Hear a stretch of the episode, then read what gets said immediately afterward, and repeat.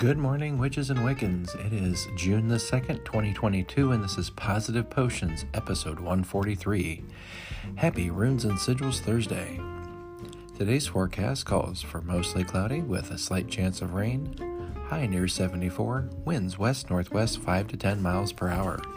Tonight, cloudy with partial clearing, late, low near 54, winds west 5 to 10 miles per hour.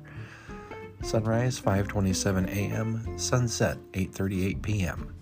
Moonrise 7:35 a.m. and moonset 11:47 p.m. Speaking of that moon phase, we are at waxing crescent at 6% of the moon being visible. Today continues a look into different witch runes. This next one for this series is the Crossed Spears rune. This rune represents opposing forces mix conflicts, arguments, negativity, a stalemate, or pause in action. With the black rune, danger. With the moon, con- confusion, jealousy, and dishonesty. Planet Mars, element is air, and season is Mabon. Today's quote Love is the highest frequency you can vibrate in and the highest state of consciousness.